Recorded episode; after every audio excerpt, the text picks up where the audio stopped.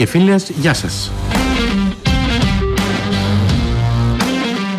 Με λένε Χάρη και είμαι ο κοντεσπότης σας σε ακόμη ένα επεισόδιο του Photography It's a Hobby After All.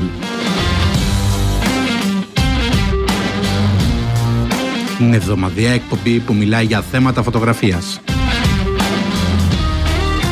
Την εκπομπή που σας ενημερώνει για όλα τα νέα στο χώρο.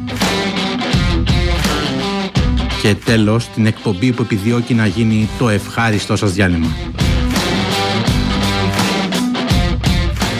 Πάμε να ξεκινήσουμε λοιπόν. Φίλοι και φίλες, καλημέρα, καλησπέρα.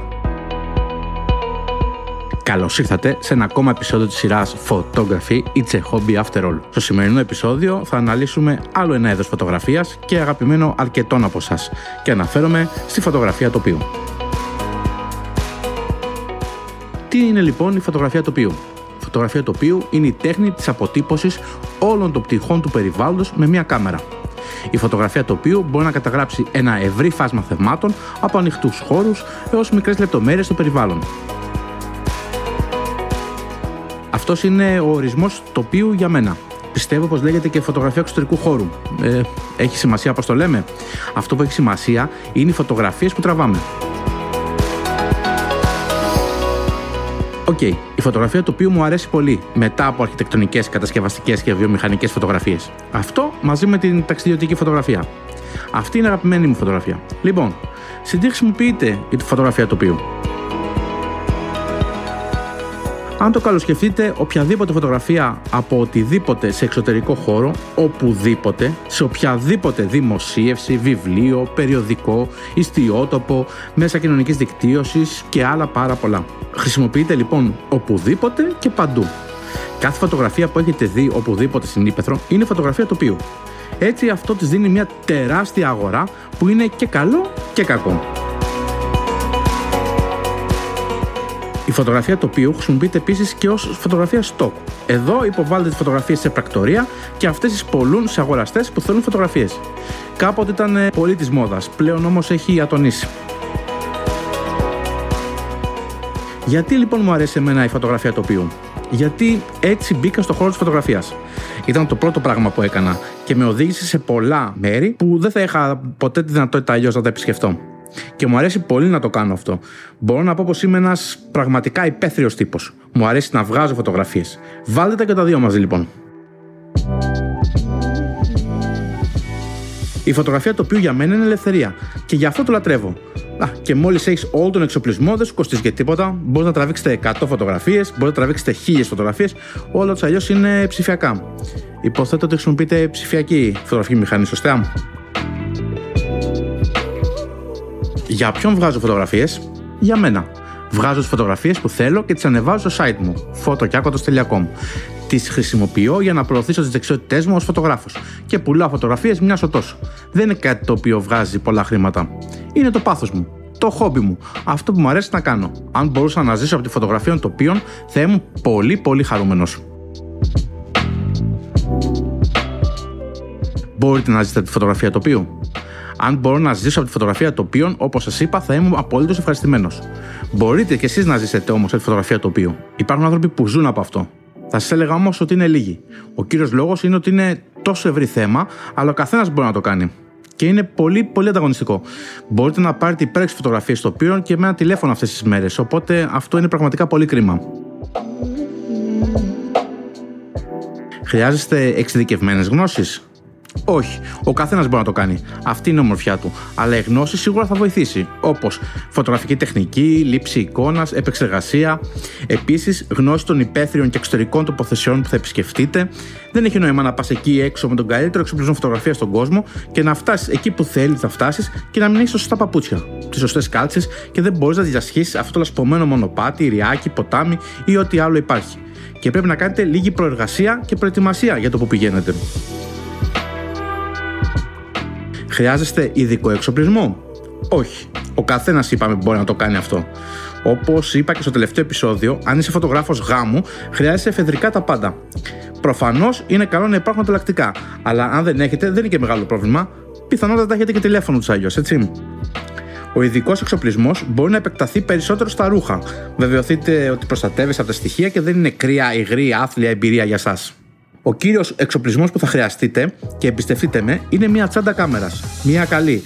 Προσωπικά χρησιμοποιώ ένα σακίδιο πλάτης της Peak Design.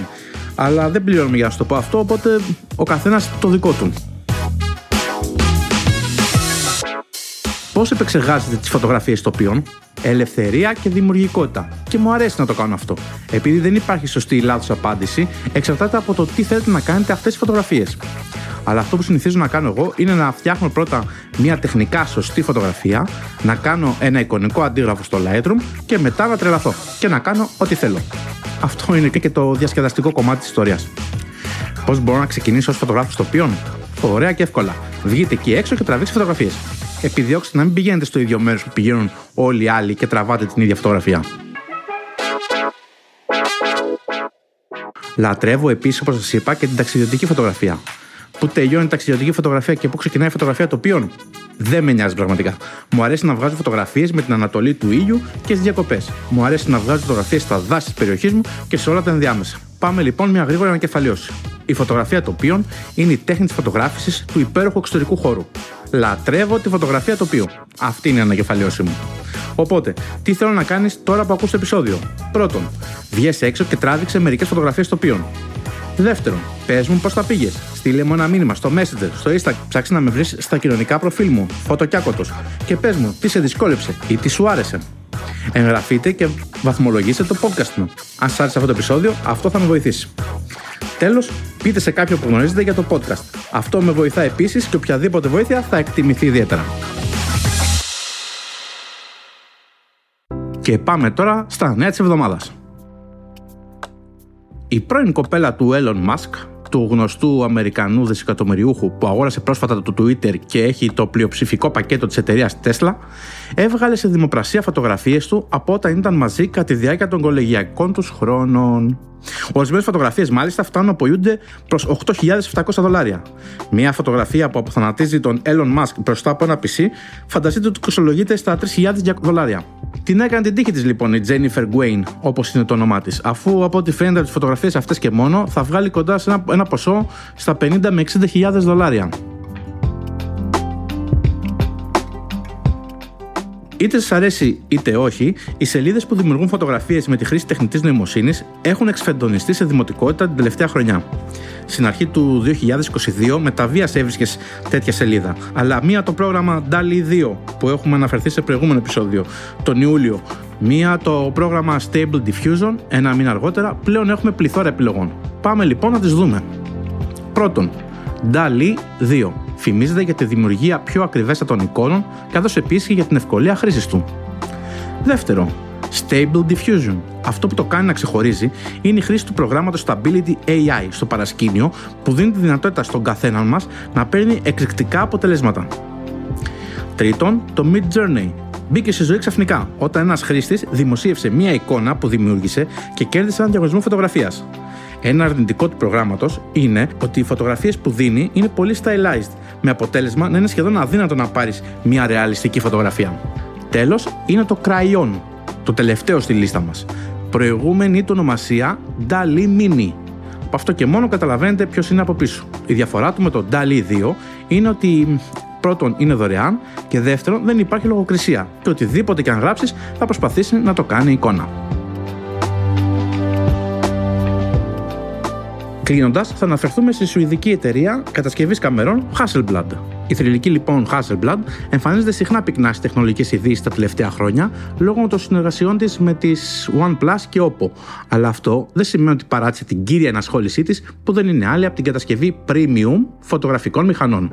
Η εταιρεία παρουσίασε λοιπόν επίσημα την Hasselblad X2D 100C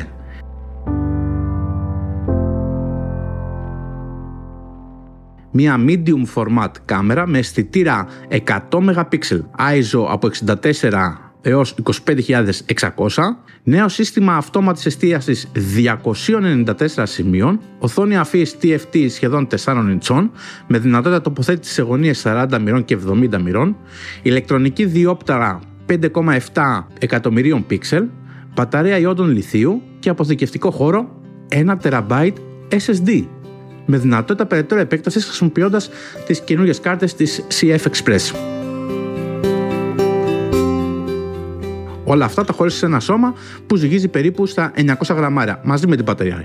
Ενώ εσωματώνει και νέο σύστημα σταθεροποίησης εικόνας 5 διευθύνσεων και 7 βημάτων, που σύμφωνα με την εταιρεία σου επιτρέπει να παίρνεις τρομερά σταθερές λήψεις απλά κρατώντας την κάμερα στα χέρια σου χωρίς τρίποδο. Πάμε τώρα και στα ωραία. Η τιμή της ορίστηκε στα 8.699 ευρώ μόνο για το σώμα και προφανώς αντιλαμβάνεστε ότι απευθύνεται σε επαγγελματίες του χορού.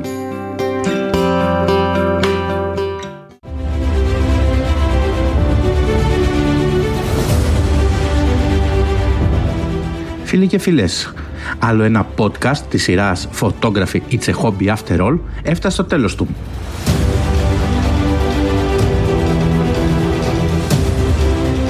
Αν σας άρεσε, βαθμολογήστε την προσπάθειά μου στα Apple ή Google Podcast, στο Spotify ή σε όποια πλατφόρμα μας ακούτε. Έτσι θα δοθεί δυνατότητα σε περισσότερα άτομα που είναι λάτρες της φωτογραφίας να το ανακαλύψουν.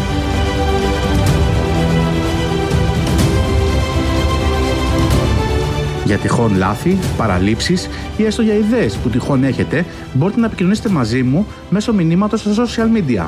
Facebook, Messenger, Instagram, ψάχνοντας το προφίλ μου Φωτοκιάκοτος ή ακόμα μπορείτε να επισκεφτείτε το site μου στο fotokiakotos.com και να διαβάσετε το blog που διατηρώ εκεί με πολλά και ενδιαφέροντα θέματα.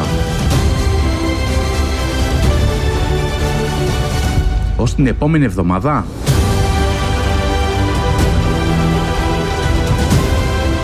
Keep shooting, keep creating, enjoy photography. Γεια σας.